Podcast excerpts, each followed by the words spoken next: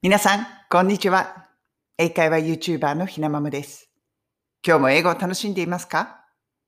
このチャンネルでは、学校では教えてくれない便利な英語のフレーズを、海外生活のエピソードなどと一緒にイギリス・ロンドンから皆さんにお届けしています。今日の英語のフレーズは、weak spot for こちらになります。これね、スラングです。意味としては、何かに目がないとか、何かにすごく弱いとか、まあ、あるものがね、大好き。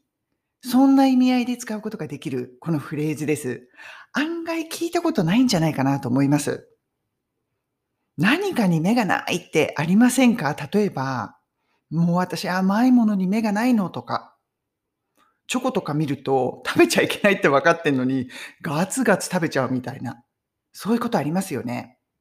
これ、うーん、I love sweets とか、ね、すっごくスイーツが好きなの、love でもいいんですけれども、この weak spot for を使うと、weak ってやっぱり弱いじゃないですか。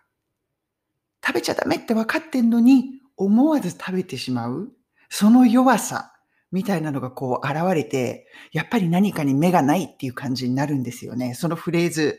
このニュアンスがすごくよく表すことができます。例文としてはこのような一文になります。I have a weak spot for sweets. こういう言い方。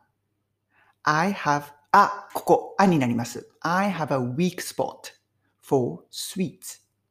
もう甘いものに目がないのっていうことです。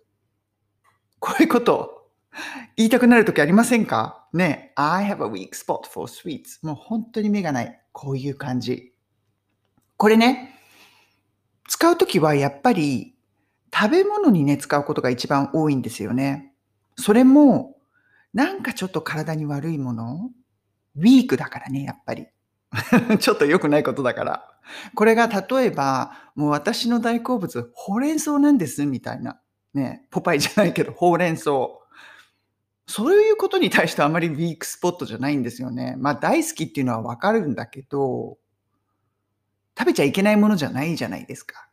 ね、大好きだったら、はい、どうぞ、どんどん食べてっていう感じですよね。そうするとね、まあ使ってもいいんですけれども、ウィークスポットを使ってしまうと、ちょっとピンとこないんですよね。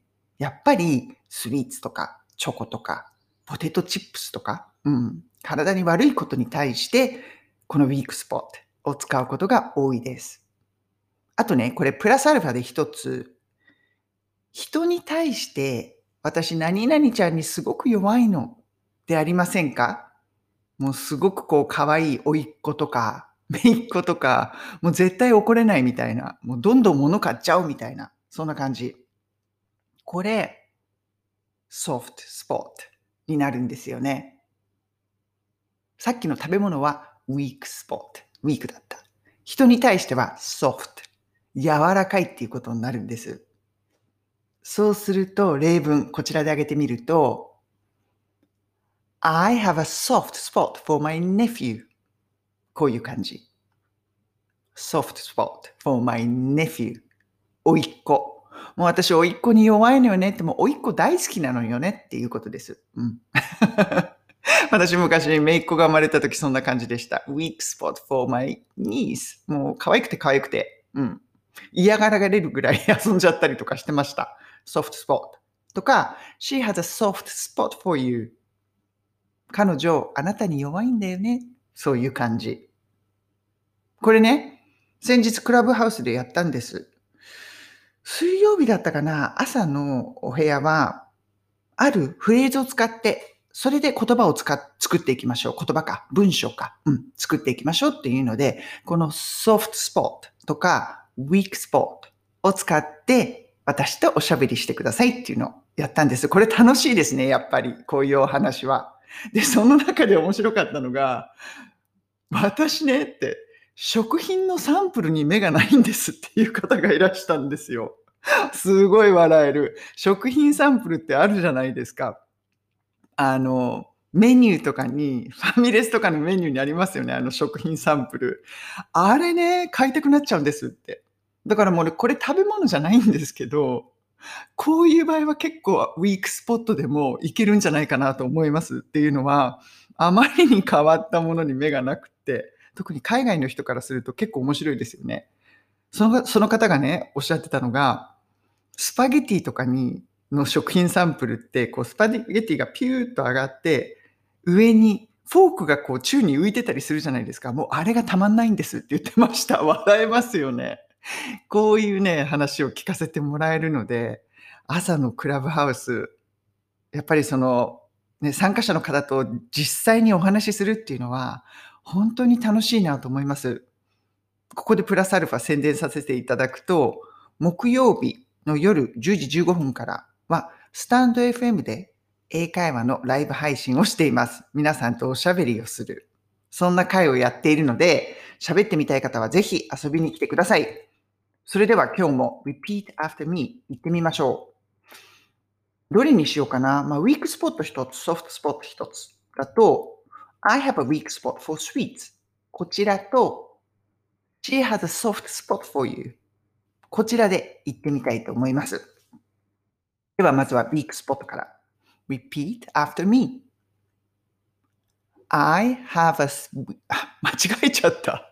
いきなり間違えました。失礼しました。いきます。I have a weak spot for sweets.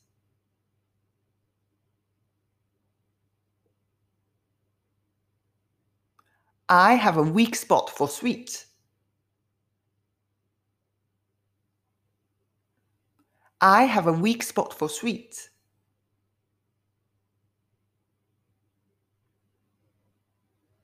Tsugi, soft spot. Ikimasu. She has a soft spot for you.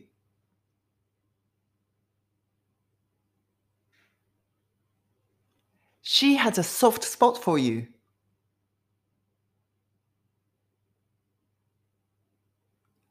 She has a soft spot for you.